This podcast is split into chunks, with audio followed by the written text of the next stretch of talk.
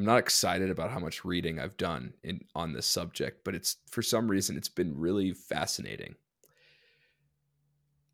And so to intro this this topic, I'll start it with a question. HD, when you go to the bathroom, it's not a good way to start a question. are you sitting or standing? Uh, uh perhaps it depends. well, when when you you know do number one, do oh, you do sit, sit or do you stand?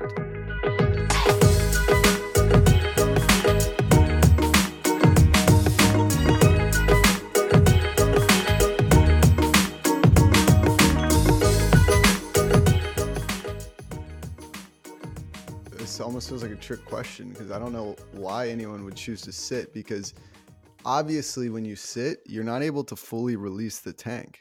Dude, I I'm a sitter. I've no, always sat. Bro. Yeah. No, yeah. No, you end up with like a quarter tank still in there. No, no, no, no, no. No, no, no. So I've been doing tons of reading about this recently. Apparently, like so like the US, the men in the US stand more than like any other country when they do number one. Well, we we've gotten a lot wrong, but I think we got this one right. No, no, no. I think this is this is another thing we're getting wrong. Like, think about it. When you're standing and you're letting the the, the waterfall flow, man, there's so many things bouncing out of that uh, out of that lake that you just gotta gotta cover. Bro, that when you're the same thing is true when you're sitting. Are you saying because it's a shorter distance to travel, there's no, because you've got you've got a, a block from the out from the the entrance. Okay, listen to this. Listen to this. In Germany, 40% of men sit. 10% sit in the United States as of like June of 2023. Well, think about why would you want to expose your butt cheeks to so much potential germ if it, unnecessary. It's going on someone's butt cheeks if you think about it. Like if you're standing and you let loose and it sprays out onto the toilet seat, the next person is sitting on that. Like it's well, it's going to be exposed to whoever well, not if you put the patron. seat up. I mean, this you know this just seems like a. I would love to see a statistic of how many people put actually put the seat because let's be real. Fair. Let's be real. Yeah, if you're keeping you the don't. seat down, then I agree. You need if you're keeping the seat down, you better sit your butt down and you better go from that position. But if you're going to put the seat up and you're you're going to really go through that process, then you know I think dude, I think it's better to stand. The amount of particles that go into the air just by flushing while you're standing off of the toilet is crazy. Like fecal matter can get on like toothbrushes if your toothbrush is on the counter and you flush and you're not sitting while you're flushing like you sitting like your wait, butt wait, wait, is basically taking one from for the team so are you telling me that you you stay seated while you flush yes oh my God. Yes, or I right, close the we're, seat. We're gonna or I close the seat. the topic pretty quickly because we're clearly in conflict here. I can't even believe that this is a real thing for you guys. No, or I, so like I either stay seated or I or I close the cover. But most toilets don't have right. covers nowadays. So well, like I, you got to take one for the team. Look, deep relationships. Eh, so the reason I bring this up is because there was a recent report that came out that more young men are sitting than standing, and it's solely like based under the off, age of five. Like no, no, no, young? no, no, no, no, like like like like younger than our generation, but older than five. But no, like you gotta cover. Like if anything, so much splashes up, you gotta find some way to cover. Sounds like we may be on to a potential uh, product invention here, Cubs. I guess what that's what those what would that in the product urinals be like a mesh over the toilet seat. well, in the urinals, they have the anti splash. Mm. Like like so do you think it's because germany has different designed toilets i've never been to germany but i'd imagine they're very similar Like think about a urinal, right? A urinal, the way it flushes, it flushes everything down. You're not like splashing anything out to the ether. Like right. a regular toilet, if you pee into a regular toilet, it's splashing back up. Like it's coming out. Like you should see some of these like heat maps or whatever that people do of of what happens after you stand. You're telling me you're looking at heat maps now. You've really got. I got to pull you out of this. Dude. I got to pull you out of this. We got to get. We got to get to the subject matter here because you've gone way too deep. I just. I've been. I've been reading a lot about it, and I just. I I wanted to clear the air and see where you stood on this. You take me as someone who's a sitter, and like I'm a sitter, and I'm proud of it. If I'm going to be honest, my preferred method of urination would be to be outside well, let's because... be real. Yes, the real solution to pollution is dilution. So like if you're at a lake or a river, like that's the best best spot. I just my thing is like why even be homo erectus if we're just going to get on all fours to go to the bathroom? Okay, know? we can agree to disagree on this. Trees or rocks? Uh trees for sure. Why are you peeing on trees? Deer are going to come and bite that bark off. You got to pee on a rock. You're right. I do sometimes feel bad because I'm not sure. I mean, if I'm really hydrated, I'll water the roots, but oh otherwise, the rocks. No, because deer will come along and like smell the salt that's in your whatever and and start gnawing at the tree and killing it. Whereas if you pee on a rock, the rock's not going anywhere. I would really like to hear some from some audience members here on on just this whole conversation. If you'd like to chime in, uh, we'd really appreciate it because someone needs to set McKenzie straight here. No, no, no, no, no. Up with a lot uh, no, no, of theories no, no, no. that are. This is not a theory, dude. This well, this is, is a, a this has got to be one of those YouTube rabbit hole. Uh, no, no, this isn't the JFK situation. This is different. Not. This is this is totally different. That, has been blowing my mind. That whole. Oh, dude yeah, that's a whole nother episode. We can't. We can't. We can't. We, we can't go into conspiracy right now. All right, we got to talk about conflict, man, because this is a real one, and I know it's a great one because all of us experience it. Uh, you know, it, it, it doesn't take much research into these rabbit holes uh, to realize that there is nothing that impacts human happiness like relationships. And I know there's been studies out of Harvard and other places that continue to confirm that that this this conversation around relationships is the most important thing when it comes to our health and human wholeness um, on earth at least. And uh, I, I think that one of the things that gets shoved in there is like we're we're constantly the, especially the people we're closest to we're, we're constantly at odds with to some degree uh, sometimes small like bathroom conversations and other times that conflict can get really real. Um, so I'm excited to flush out some some ideas, some strategies with you, Calbs, on you know how do we navigate relationships better? How do we navigate conflict, especially tough relationships with people we really love and sometimes hate to love? Um, and yeah, see where see what we can learn uh, through the process. Yeah, yeah. I th- I I think it's important to note that the way we just navigated that conflict at the beginning of the episode is probably not textbook as to how you should navigate a disagreement um, but uh, we'll run, we'll run it back at the end. Just yeah, we move of, on. Yeah, we'll have a more what we've learned through this conversation. Like based on what you said, McKenzie, this makes me feel like yeah. this, and so yeah, take all accountability. The, all the tools that will take accountability, we'll HD, that you're wrong about this and that I'm right. I mean, I think that's that's the most important element of this. No, um, all right. What do you what have you been thinking on as it relates to this conversation? What's what's something that you you want to bring to the table? So I'd love to first talk about where this really comes up in especially with men, which is this sense of avoiding conflict. Um, I went to a wedding a couple years ago, and my wife and I, we were engaged at the time, and my wife specifically like hates the term "happy wife, happy life." She can't stand it, and we can get into that as to why, but we were at this wedding and they just kept on drilling into this guy. Remember, happy wife, happy life. And they almost like set him up to this structure where it's like always cave to what your wife wants, uh, always bend your beliefs to, to accommodate hers, and just make sure she's happy because that'll make your life better. And I think that is like such such a backwards way to go about navigating your relationship. And I think it that kind of attitude is what causes men to find themselves avoiding conflict and avoiding having difficult conversations with their partners. I think men avoid conversations with everyone, but I definitely think it is prevalent amongst their partners. And uh, I'd love to hear from you as to like where do you see yourself avoiding conflict and what does that look like to you? Mm. Yeah, you know, I think it's especially with romantic partners because it can feel like such a grind sometimes. Uh, you know, uh, sometimes it's light and it's easy, and other times it can feel heavy and hard conversations can be exhausting.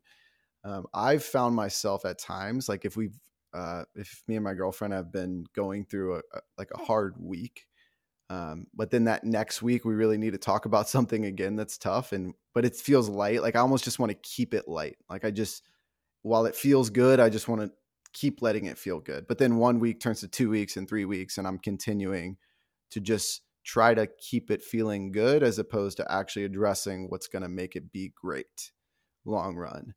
Um, and I think that that's, you know, that's, that's been the thing for me is, um, is this sense, and I, uh, we see it all over the culture. I, I feel it in my own life sometimes too, this desire for instant gratification.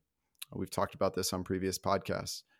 In relationships, a lot of times that can look like, wow, this feels really good right now. Like we're happy, we're light, we're not like we're not fighting, so this is good. Um, but underlying, there's something I know that I need to bring to the surface, whether it's something I haven't shared, a question I need to ask, or a tough conversation we need to have. Um, that's going to confront that gratification of feeling good in that moment. Um, and so, it, it, can I be okay with without the instant gratification and and be a little bit more um, willing to invest in the long term health and foundation of that.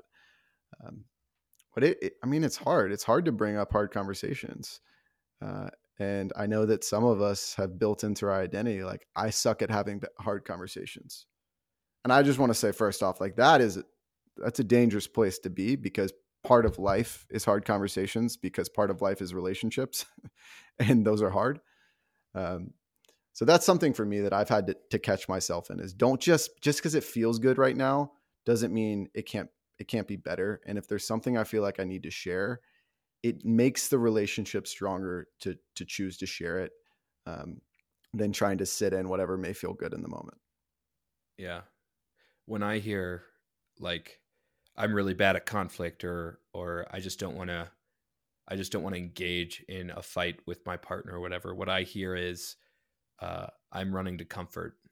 Mm. And I think, you know, there's so many elements of our body and our mind where we tend to uh, run to the short term solution, thinking that that's the long term solution. Mm. And I think that's part of the problem. I also think there's like a a core issue with men navigating their relationships in general and what they're trying to get out of their relationships that's causing this uh, neglect to have difficult conversations. I, I hear a lot of guys a lot of times in men's groups and in one-on-one sessions um, say a couple of common phrases and those common phrases are like rooted around this idea of i just want to keep the peace i'm just looking to keep the peace mm-hmm. right good. yeah and I often go into, well, what are you trying to get out of this relationship? And what I've essentially boiled it down to is three things. Men are looking to be desired, men are looking to be believed in, and men are looking to be respected. And I think a lot of men look for the surface level short term solution for those. And the thinking tends to be well, if I just agree with her, she's going to desire me more. If I just, um, if I just disengage and say, "Yep, you're right," she's going to have more respect for me. And I, I think it couldn't be more backwards. this this line of thinking of like I'm just going to keep the peace because then my needs are going to be met is is is a backwards way of viewing this whole situation. I think a lot of women, not to speak on behalf of women, but I definitely think a lot of women are initially attracted to a man because of the things that make them unique, because of the things that make them interesting.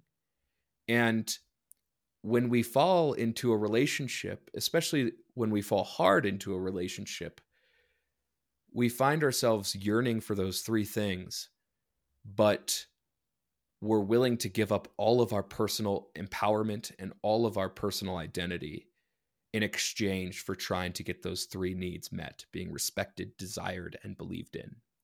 And i think that's that's where i find the root of the problem uh, for me and what i've seen from a lot of guys and what leads to a lot of very toxic relationships hmm. yeah i'm just sitting with those three so you, the three you said was um, Men want to be desired, respected, respected, and believed in. Believed in, yeah. The believed in one's an interesting one. I haven't really spent too much time thinking about.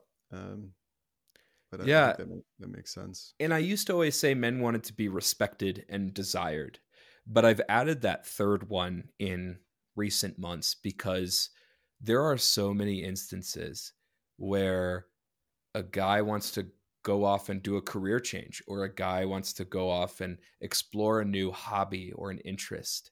And they want nothing more in that moment than their wife saying, I believe in you. Like you can yeah. do it. You can get there. It's so um, true, man. It's so true. And it just it that doesn't happen. That doesn't happen because needs weren't expressed at the beginning of the relationship and aren't maintained throughout the relationship. It's all about trying to keep the peace. Hmm. Yeah. So what what happens in that place? Because that one I think really connects to me as a risk taker, someone who you know has has started, is continuing to start my own business and take risks. Is a dreamer, is constantly wanting to create new things and step off the ledge and not be sure where I'm going to land. Hope I have a parachute that works, you know. And I've really needed a partner that you know believes in me. I think that that's been a, a core thing, um, helping give me some language here. And so, you know, if that's if that's something that a guy may be feeling is, gosh, it's so frustrating. I feel like I have these great ideas, these things I want to do, um, but I just feel like my partner isn't believing in me. Um, and you know, what what would you recommend? How, how should they navigate that? Let your partner in like letting your partner into the decision making process. There are so many guys who are wrestling with a decision and they choose to keep their partner out of that process because they assume that that partner is going to be that partner is going to say no that partner is going to disagree with their thought logic that partner is going to disagree with the outcome. But this is a part of relationships that I think a lot of people struggle with, which is when you're getting into a relationship with someone, you have to let them in on everything. You become one. Your decisions affect them, their decisions affect you. And trust starts in a proactive way, not a reactive way. And that trust is established by saying, Hey, I've been thinking about this. I'd love to get your opinion on it. Here's what I'm wrestling with. Here are the things that are holding me back. What should I do? Asking them those questions of before you reach the decision is such a great way to gain that hmm. trust. Mm. and so good. so good, man. Yeah. And I just, yeah. I think a lot of guys come to their wife with a decision mm-hmm. rather than bringing them in on the decision. So that's yeah. how you prevent it. Yeah. No, I completely I mean that's it's really good and I think rooted in there is some sense of like mind reading that I think we do of like I know how she's to react. So I'm I'm just not even to bring it to her. Um, one I know and I'm sure a lot of people listening to this uh, can also agree that there's been a lot of times in my life I thought I knew and then the reaction was completely different than what I thought it would be, which humbles me to realize like I'm really only in control of my own story and I can't write other people's stories for them or dream up what's happening in their head. And that's been a big thing in my relationship is and I think it extends to our guy relationships as well of like, wow, what happens when we bring people into the process? and hey, this is what I'm th- I'm dreaming about. This is what I'm thinking about. This is this is where why I'm feeling unsettled in my current job and why and, and I'm thinking about this. What do you think? And the, the likelihood for them to partner with you in that and be like, I'm with you. Like if you need to make a change, if this is how you feel, then let's do this together. Right. What is that buy-in? How does that feel different than, hey, we need to move to this place. I'm starting this business and like I need you to support me. You know, it's it's just a totally different energy. Once it's together, a unity. We're doing this together. We're moving in conjunction in unity. And then the other is, hey, get behind me. Like I'm I'm leading. I'm I'm going. Yeah. Like and, and perhaps there's a, just a sense, especially as you know, it is a tendency. It doesn't always have to be this way, but where men take some leadership in relationships or desire to be leaders and thinking that leadership means directing like you do this we're doing this i'm going this way you're going this way. And i mean to me that's poor leadership. Do, do you want to be under that leadership? I know i don't.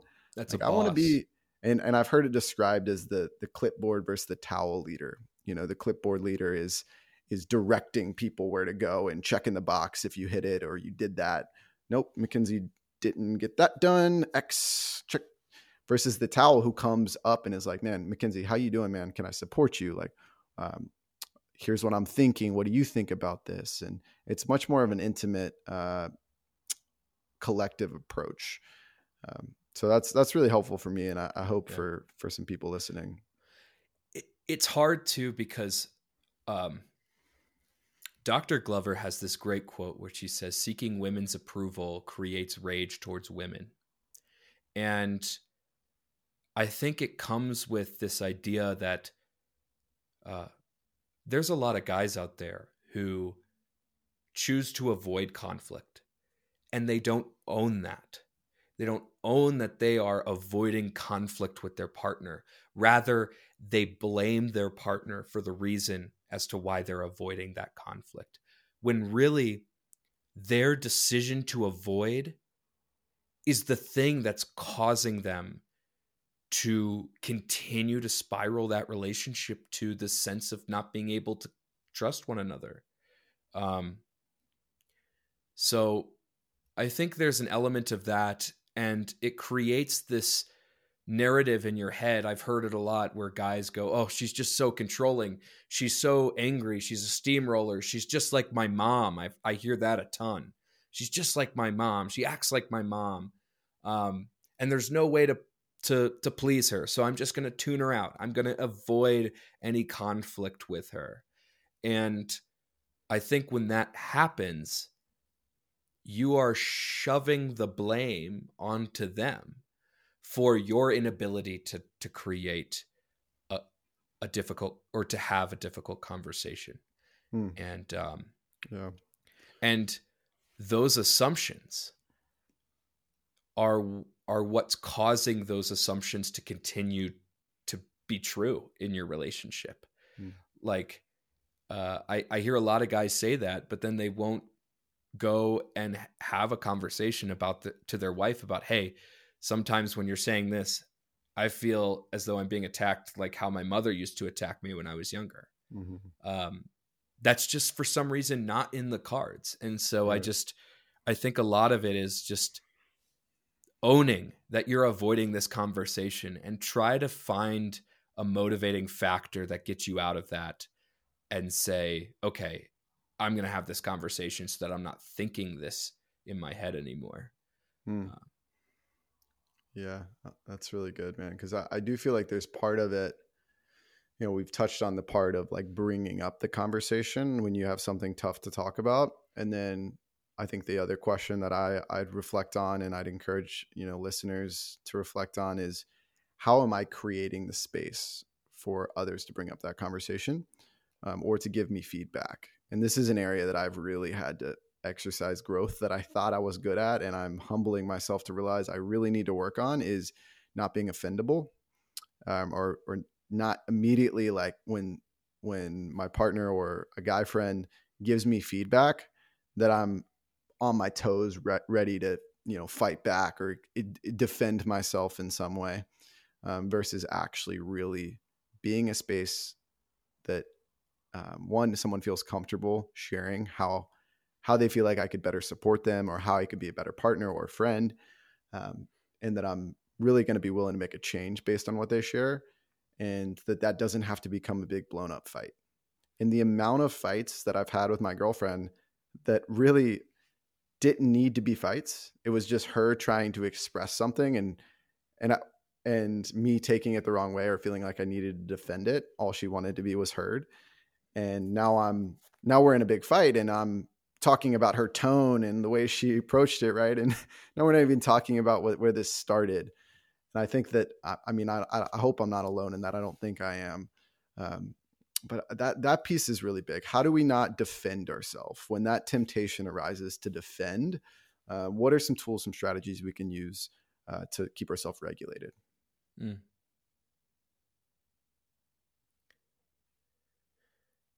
There's a couple things in there that you've kind of already touched on, one of which is creating the right space.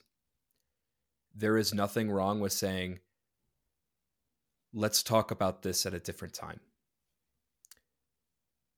And if you do bring that up and you say that, following through on that is is huge. Finding that space to where you're not flooded with these emotions is crucial. As men, we've grown up defending our masculinity. We've grown up defending our manhood to everyone around us.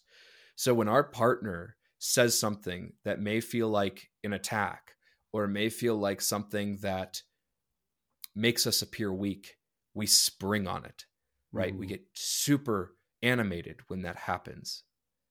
And so part of this is about establishing that space with your partner in which you can feel like a man even after opening up those that vulnerability with them um, because as soon as you feel like your manhood is threatened and you have to defend it, you won't see clearly anymore in that conversation. So I have found a couple things work really well for a lot of different guys, including myself. One of which is removing you should, you need out of the equation. You should be doing that. I should be doing this. You need to be doing that. I need to be doing this it's not productive. It never will be productive. And it's not your place to command someone to do something. So, completely taking accountability in every response is the goal. So, what that looks like is HD, when you said this, I felt this way.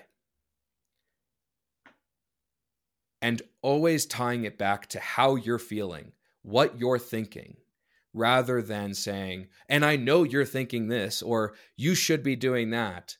Um, holding yourself accountable throughout the entire conversation is extremely productive.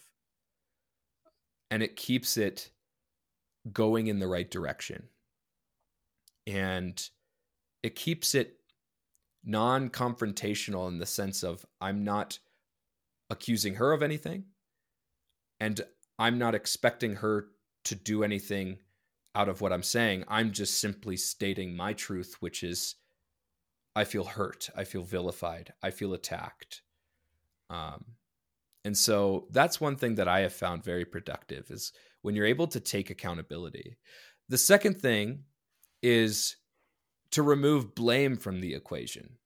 Blame is a defense mechanism. Blame is used to victimize yourself in a situation.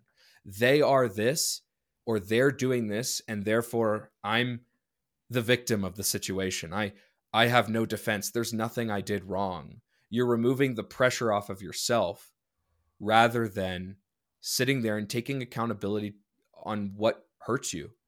Um, and so I think removing blame and taking accountability are the two ways you can really be productive in these conversations. Hmm. Um, it's amazing how many guys rush to blame, rush to assume uh, in their partner. They believe their partner is this reflexive human. Every situation has the same outcome. And that's just, that's because of our poor way of approaching these conversations. Hmm. Hmm. Yeah, I think some part of it too is, you know, people process differently in these conversations. And that's something that's helpful for me to keep in mind. I'm a bit more of a processor um, than my girlfriend. You know, she wants to immediately solve everything. And one thing I've had to do is create more space for myself. Like if she says something and my response is, no, she's wrong, like, let me tell you why you're wrong. I've really had to learn how to say, I really appreciate you sharing that. I hear that. I'm going to sit with that.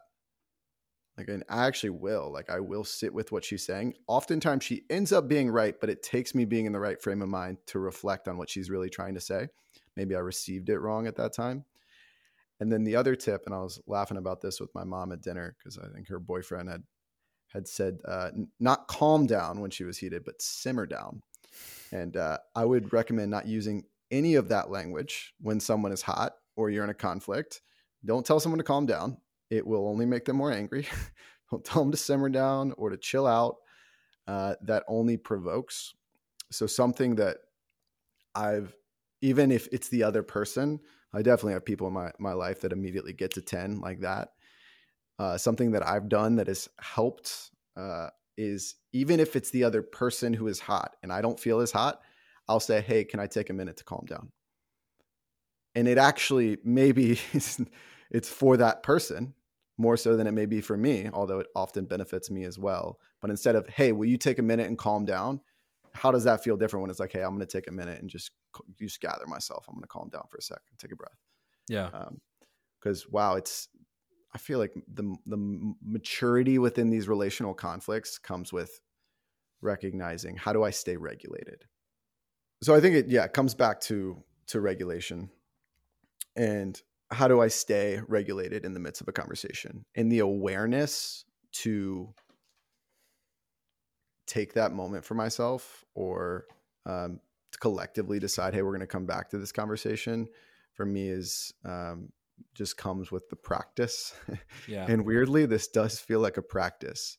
Uh, and it's been reframing my idea of conflict uh, you know, there's a couple things that can bring people together and groups together or relationships together. One is struggle, like really struggling together, and I'd say conflict is part of that. And the other is laughter and uh, really enjoying something together. And so, part of building a relationship is conflict. And so, embracing that not as a negative, not that like, okay, I just had a conflict with McKenzie or I just had a conflict with my girlfriend. Uh, we just had a fight. Like that, that's such a bad thing. I think can part of having better conflict is realizing that conflict is actually really healthy a lot of times and not just getting so focused on the negative energy around what we're discussing but um, can we stay focused on how well this is amazing we're going to be better on the other end of this we're actually going to have a yeah. stronger relationship because we decided to um, to have this conversation there's a great quote that i always go back to and i think i got it from a book called Letting Go by David Hawkins. And the quote is um, If we aren't honest with ourselves, we don't know ourselves. Thus, we allow others to influence our decisions. And I think for a lot of men, and for myself especially, that resonates with when I'm choosing not to explore why I'm acting a certain way um, I'm allowing other people who are yearning to control their environment and control me to have an influence that's that's beyond a healthy influence. And I think what makes conflict healthy is if the intention is to nurture each other in our journey. Anything south of nurturing is not a productive conflict. My approach to conflict should be I want to find a way to connect with my partner on a deeper level. And my partner should want to try to connect to me on a deeper level, even in a topic in which we disagree. Um, where can we find that connection in a disagreement? Where can we nurture her needs and my needs in the conflict. And that really has always recently been at the forefront when I have a disagreement with my wife, which is am I being nurturing right now? Is am I getting animated because of what she's doing or because of some work that I haven't done? And when I start asking myself those questions and I start being more accountable, uh, I find that the temperature of the conversation drops. Mm-hmm. And it's extremely productive. Yeah. Yeah. And I feel like part of it and what I'm hearing you say is I mean, it's kind of the core to the growth mindset. I think if you were to ask most guys, they, would say, yeah, I, I, have a growth mindset or I, I want to have a growth mindset. But relationally, I think one of the, the things that looks like, or one of the ways that shows up is when conflict arises, the tendency to blame the, someone else or blame the other person. Growth mindset, I believe, asks us to every single time look at how could I have been better in this situation? How can I be better? Control what I can control, which is me. So even if I want to blame McKenzie for a fight we're having, it's all him. Like I'm completely convinced it's all his fault. Can I still sit there and ask, how could I have been better in that situation? And to me, that's where just the deep discovery comes, realizing, wow, there actually was something that I said to him that, dang, wow, I'm not really not showing up well for him as a friend right now. Like I need to look at this again and and I think that that for me has been um, one of the practices I've tried to employ around this is every temptation to blame someone else. Can I flip that back on myself? How could I have been better? Yeah, hundred percent. And I find a lot of times before I went on my journey and started facilitating different men's groups and coaching and stuff that um, whenever my inner voice was validated, I would get angry. Mm. Whenever someone spoke to something about myself that I've been secretly criticizing within my inner voice, uh, I'd lash out in anger. And uh, I find that to be really telling as to what's crying out inside in terms of something that I have to f- do work on. If there's one thing we can guarantee is that our partner is going to spot our flaws. Every person can relate to this sense of I thought I was great until I got a partner and we started disagreeing, and then I realized, oh my gosh, I'm a lot more broken than I thought I was. Hmm. Um, actually, yeah, I don't like to say the word broken, bent. I'm a lot more bent than I thought I was, hmm. and uh, it's because they're saying the things a lot of the times that my inner voice was telling me all along and i just refused to listen mm. until someone was standing in front of me and telling me the exact same thing. Oh that's so good man. I hope hope you guys are sitting with that um, and connecting to it. I know i do. Intimacy is such a mirror into the the places of ourself within ourselves that are hardest for us to love or accept and it exposes us uh, but it's so healthy and it's so good. And so in that exposure exposure there's going to be tension and friction and uh, and that's part of it. And on the other end of it is greater awareness of self growth the ability to love bigger. Um, so I, I mean I, i'm just encouraged by it even though within the context of these relational disputes i'm, I'm often frustrated and want to beat myself up and um, yeah but I, I, it makes me really grateful for the people that i'm really close to. Um, those close relationships that make life meaningful. They're also the ones that that sharpen me that help me grow um, that expose me to things that i really need to take a look at. Um, and if i would just say that if you don't feel like your relationships are doing that um, they're not sharpening you, then you may need to look at your relationships again. Like it shouldn't all feel good. That's not the point. Yeah. Right. Well, HD, I'll stop you there and ask you a question. Okay, what happens if I'm sitting there and I'm I'm coming across nurturing, I'm coming across accountable. and the person in front of me is doing the opposite thing. the person in front of me is like accusing me of everything. Person in front of me is extremely angry and you've said several times like, "Hey, let's take a break. Let's let's talk about this another time or let's let's find a better time to to bring this up." And they're like, "No, we need to resolve this right now." What do you do in a situation like that when you're mm. with your partner or you're with a good friend or something? Yeah. Hmm. I've heard it said that the goal, and I often want to think that the goal is always reconciliation, right? For the relationship to succeed and move forward in a great way. I think this shows up a lot in family, right? We always want to make it right. But the goal really is peace, internal peace. And part of that is realizing that I only control what I control. Right? It's hard to set boundaries. It's one of the hardest aspects of love is creating boundaries, especially with people we deeply care about. And it's sometimes what's required for us to maintain the internal peace. And only from that place of peace can a relationship truly be reconciled.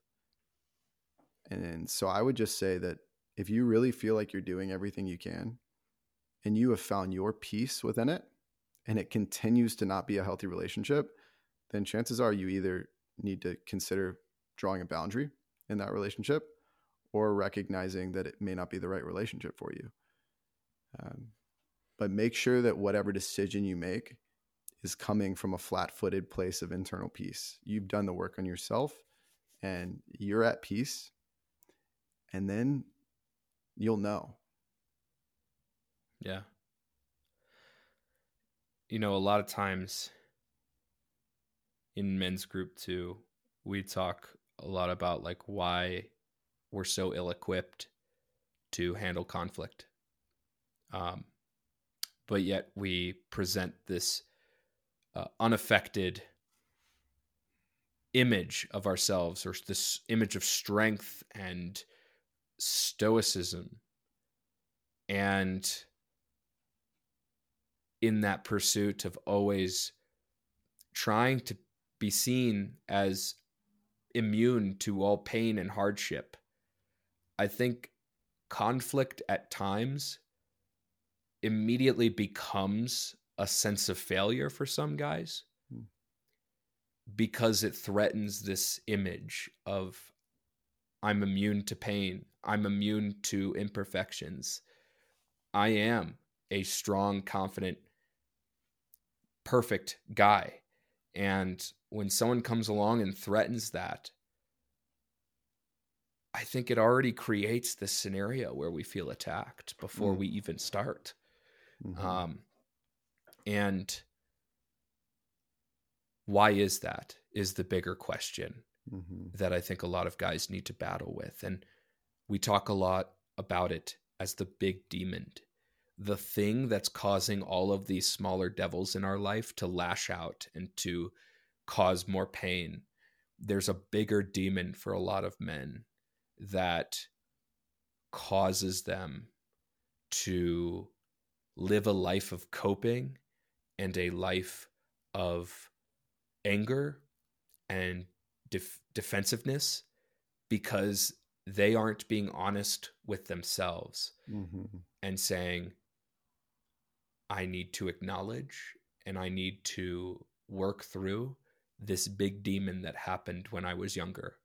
Um, a lot mm. of times that tends to be abandonment and it come and all of these little demons are out of a fear of abandonment but sometimes it can be different Sometimes it can be sexual assault, harassment. Sometimes it could be um, just straight up neglect. Uh, sometimes it can be how we were raised.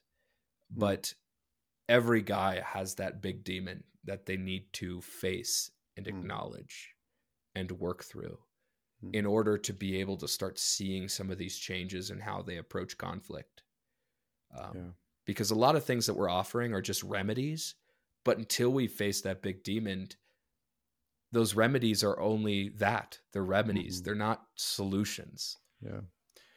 Yeah. So it feels like yeah, maybe the better question is like what am i because it's often fear right? What am i afraid of deep down? If this were to be true why is that fear fearful for me? Even if i think it's completely not true just imagine it is for a second. What what are you afraid of beneath it? I think that's a great, great guys have been to, trained to a lot to see their coping mechanisms as stuff to be ashamed of there's a lot of behavior that men do that come from a place of shame or guilt. Mm-hmm. And the most amazing moment for every guy who goes through a men's group or a support group is when they realize that inner thought that I'm having that feels illegal to know, that inner thought that I'm having that feels criminal. There are tons of other guys who are thinking the same thing and feeling mm-hmm. the same thing. Yeah. And until a guy can acknowledge and recognize that, they're going to find that they're going to, these unproductive arguments or uh, temper tantrums or just anger within themselves is just going to continue to flourish because mm. it's the unwillingness to be honest and to recognize that big demon that's so hmm. important. Well said, brother. I got a lot to think on. Um, as always, bro. I appreciate you. Love you. Yeah, man. and and just remember, through the next week, think about maybe I should start sitting down on the toilet. All right, we're gonna continue with this conflict offline because I can't whew. wait. Uh, uh, you know, for those of you who are who are wondering, Fletch is out right now. He's doing a lot of different stuff. He just traveled overseas to Italy, and I can't wait to hear more about it on the pod. But uh, he was unable to join us this session. So I'm excited to have him back next week. And I can uh, guarantee you, Fletch stands up when he pees. No way, dude. No way. Actually, Fletch uh, and I both have really mastered the art of the bottle. I hate hate to admit oh, that, but my it's true. gosh. Oh. We've had some long road trips where we've really had to get good at the bottle. I would say that it's not that Fletch's strength. So gross. There's, there's been a couple moments where uh, got a little bit loose and you know things happen, but that is so gross. Just oh. remember, cows, we're Homo erectus for a reason. I hate that word. I know. I it's that. such a funny word. well, you know, Fletch just came back from Europe, so you never know. He may have joined the 40% of other German men and started sitting. you never know. All right, brother. Peace. Right, peace. Thanks so much for listening, guys. I hope that was valuable and insightful. And before you go, do whatever you got to do today, I want to share something with you that I'm really excited about. On January 21st to 26th, we are hosting Peaceful Warrior, a men's wellness retreat to El Salvador. This is going to be an amazing group immersive experience, digging into a lot of these topics on what it means to be a man and a healthy man in the world today, a whole person. Uh, we're going to be moving, we're going to be eating well, we're going to be sharing a lot of meaningful experiences together. Uh, there's so much more to say about it, but go do your own research. You can find more at yournextretreat.com. Can't wait to see you guys there and have a beautiful day. Peace and love.